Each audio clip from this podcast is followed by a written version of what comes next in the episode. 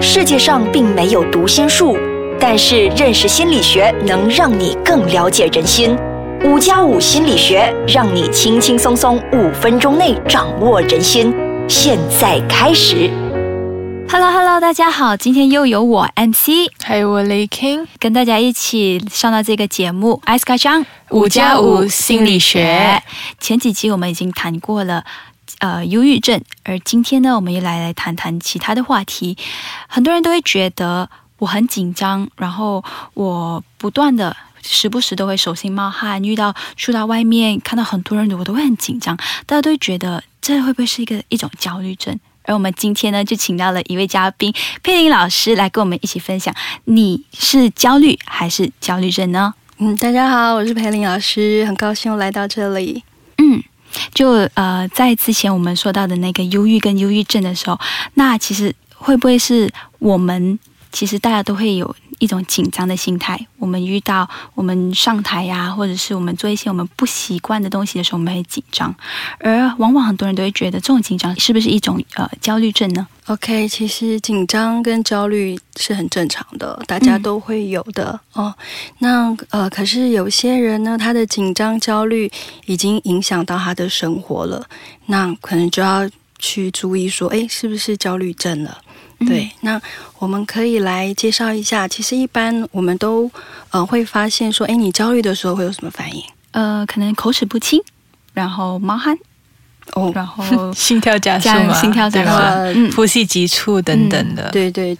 我们一般都有经历过嘛，对不对？就是而且我们有我们自己的焦虑源，就是你每个人都不太一样，就是你会对。有些事情你会特别的紧张焦虑，对。那如果说你并不影响你的生活，假设好了，有些人很怕蟑螂，他会怕到得焦虑症。会哦，这种我们会叫做是一种单纯的焦虑症，对。那可是如果说那个蟑螂他不看到，他还是一样可以生活，可以工作，那他就不会是达到疾病的状态。可是如果说那个已经影响到他的生活了，他吃也吃不下，睡也睡不好，整天就在想着这个事情，那其实就可以接受一些治疗，对，是可以改善的。就像我之前遇到一些个案，他们通常都是会告诉我说，他们很紧张，他们没有办法睡觉，然后他们一直在想着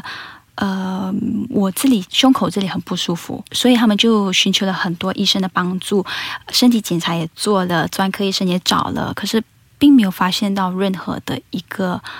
问题。医生说他们完全是你很正常。对，没有错。其实在临床上我们会遇到这种个案，我们叫做 Doctor Shopping， 就是他到处看医生，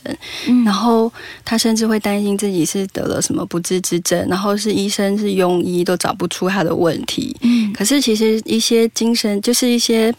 仪器检测出来都跟他讲你是正常的然后可是他还是觉得说我很不舒服。其实有时候我们也会在父母身上看到，比如说像一些老年人，他可能跟你讲说，我今天这里痛，我那里痛，我很不舒服，我胸口好闷，对，然后我是不是得心脏病了之类的。那其实这时候就要考虑说，其实这有可能是一个焦虑症的表现，就是其实所谓焦虑症是跟应该我们有听过叫自律神经失调，就是跟你的交感神经过度兴奋是有关系的。那当你的焦虑紧张就是太长的发生的时候，那你的神经生理就会出现一些状态，比如说如果自律神经失调的时候，交感兴奋太兴奋的时候，就会我们刚刚出现的呼吸会变很急促，心跳变很快，然后手会变冰冷，就是你刚刚讲的，甚至还会觉得这里不舒服那里不舒服，可是它过一阵子好像又好了，可是过一阵子又来了。对，那这时候我们就是要学一些放松的技巧跟一些方法。那像我们刚刚提到的，如果说它造成了疾病，那就是需要去看医生，由医生来判断，因为焦虑症的种类是很多的。其实如果患有这些轻度的焦虑症，我们可以适当的学习放松来帮助自己减缓这个焦虑的症状，对吧？是的，就是我们其实像你说的，其实焦虑症我们可以说它是学来的，嗯，对不对？像举一个比较特别的案例，就是那个婆媳的问题。有前有个妈妈，她的焦虑症非常严重，可是她的焦虑源是谁？是她的婆婆。她甚至只要听到婆婆这两个字哦，你就会发现哇，她那个吓得发抖了。对，没错，她就开始，你就发现她就说我头好痛，对，然后所以其实她只要说她婆婆一出现在他们家的时候，她就整个会恐慌发作，就会开始觉得一直呼吸喘不过来、喘不过气的感觉。嗯，对。然后你像刚刚主持人有提到说失眠也是很常见的一个焦虑症状，对，因为当交感神经过度兴奋的时候是睡不好的。我们的自律神经呢，一个就像油门，一个就像刹车，那一个出现，另外一个就不出现。所以当交感神经起来的时候，你就会发现那个油门一直催啊，就一直踩下去，你就会什么事情都会要好快好急，好快好急，甚至说话也很快。对对对，真的。那可是这样子的时候会影响到你其他的生理哦，就是包括你可能就会胃就不蠕动了，你就会胃痛，就不舒服。那因为就是整个神经变比较紧绷，然后血管的血流都流到其他的肌肉去了。因为其实交感神经兴奋是为了你的生理需求的，就是你要打跟逃走哦，其实它是有保护的因子的，是在保护我们的身体。可是因为我们现在的环境太多的压力跟一些讯息的事件，所以你的身体有这样子的一些反应的时候，你感觉到的是不舒服。嗯，对。那长期下来，一直下来之后，就会忘记怎么放松。那你的身体如果长期处在这种状态，一定会这里痛那里痛，对，到处都不舒服的。嗯，那我们先打住一下，我们休息一下，我们回来再学如何去放松自己，然后还有什么东西在我们感到很不舒服的时候，或者是身边如果有焦虑症的朋友，他们应该怎么样可以自己帮助自己呢？Hello， 欢迎回来。这一节我们要跟大家谈谈各种可以放松的技巧，其中其实有深呼吸啊、运动之类的，对吗？对，其实大家应该都有听过很多相关的一些资讯。那我总结出来其实有3点，第一个就是调整你的呼吸。你发现当你调呼吸的时候，其实就会让你的副交感神经开始慢慢的作用起来。对对，你就会有放松的感觉。那你呼吸变慢的时候，你的整个生理也会开始有一些变化。第一个就是调整你的呼吸，就放慢。对，我们可以先注意我们的那个呼吸的次数吗？对，就是你就是用数息的方式嘛，就是吸气，然后慢慢吐气这样子。其实很简单，你只要每天5分钟就会有一些改变。对，那如果说你现在正为你的焦虑症所苦，会建议你可以早中晚都去做。对，那再来第二个部分就是慢慢走路，有时候去散步也会改变的，就是也许你每天半个小时的散步。我以前教我的个案是这样，他的焦虑症是他会一直频尿，然后她是一个就跟主持人一样貌美年轻的女生，她非常困扰，因为她5分钟就要跑一次厕所。嗯，对，然后他觉得他不能跟朋友出去玩，不能去看电影，因为他觉得这个很困扰。对，然后我之后开给他的治疗的处方有一项就是他每天必须要去公园走30分钟。嗯，对。那其实那个部分他觉得就是后面整个治疗完成之后，就是他的状况都改善了，他会觉得那30分钟其实对他帮助很大。嗯，所以其实散步、漫步是可以帮忙的。那第三个很重要的叫做转念啊，就是你可以改变对事情的一些想法，你就换一个心境啊，或者是我们所谓的转境。你如果在这个情境，因为我们刚刚有提到焦虑是学来的，所以你在这个环境你会控制不住就焦虑起来，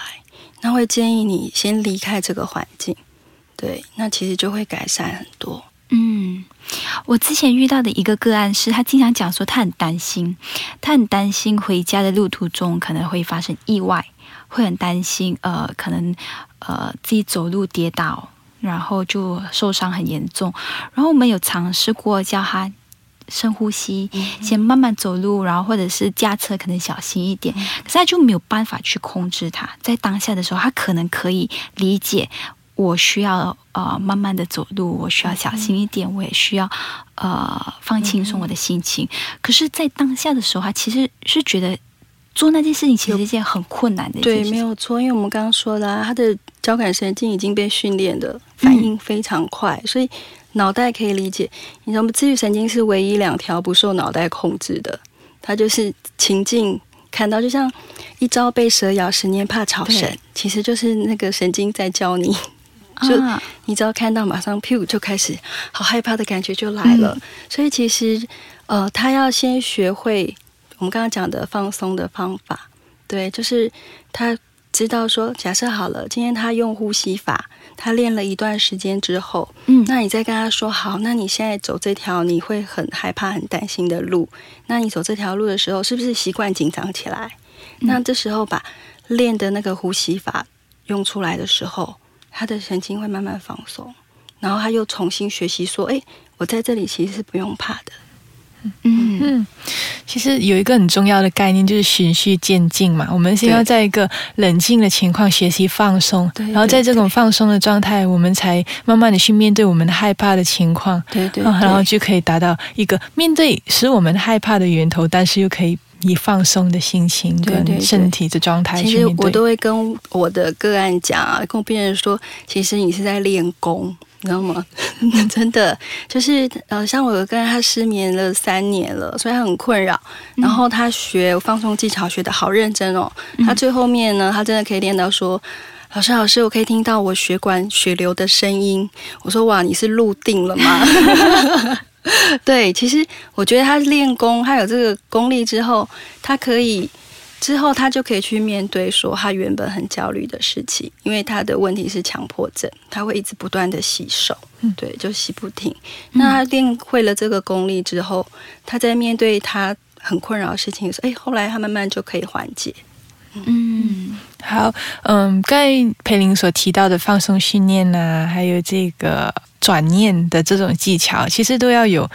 慢慢学习、慢慢练习、慢慢练功，达到那种非常高超的境界。可是如果真的在自己这个练习的这个过程中，真的有困难的话，还是要寻求专业人士的一个帮助，对吗？对，没有错，因为其实就像丽琼说的，对，是需要循序渐进的，而且每个人的状况不一样。对，就是他那过程其实是需要专业的人陪他一步一步的走。像我们在焦虑症治疗有最常用的有2种，一种叫系统间敏感法，那洪水法其实很少用，因为大家很害怕吓到。对，什么洪水法？老师，洪水法假设我们刚刚讲的说那种单纯焦虑是他怕蟑螂，对不对？所以你就拿蟑螂在丢一堆蟑螂，就是啊，这房间满满的1万只蟑螂夹进来，对，之后再出去就不怕那一只了，这个叫洪水法。好。对，那另外其实我们不就像丽琼说的，我们其实最常用是循序渐进，就是系统间敏感法。那其实那个过程是你要先学会放松的能力，然后我们再慢慢去，对，然后慢慢的从你最不怕的部分开始。对，比如说像蟑螂好了，就是从开始看照片，对，然后你发现看照片也可以放松下来了，之后才是从外面镜子外面看里面的蟑螂，之后再是进来，就是这样一步一步，然后你知道我们最后训练到是它可以抓蟑螂了。对，好，这种就是属于系统间敏感法的方式。可是老师，我们之前也尝试过有一个案例，他说他担心很担心有一些别人一直在说他坏话，一直很担心，然后我们甚至有带他去那个人的面前说，